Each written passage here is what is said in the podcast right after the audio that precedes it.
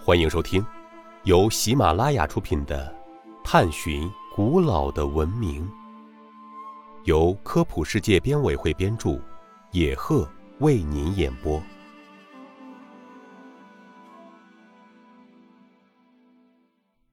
第88集，佩特拉城为何早早就被遗弃了？佩特拉古城是约旦南部的一座历史古城遗址，它是约旦最负盛名的古遗区之一。古城建在一条狭长的峡谷中，由阿拉伯游牧民族纳巴泰人在岩石上敲凿而成。该城一直是东西商路的重要中心，所以十分繁华。在公元106年古罗马人接管以后，佩特拉仍然繁华不减。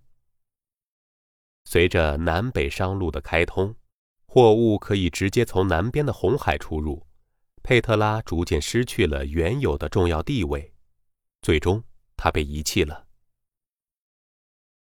1812年，瑞士一位探险家重新发现了这里，在销声匿迹了几百年后，佩特拉才重见天日。听众朋友，本集播讲完毕，感谢您的收听。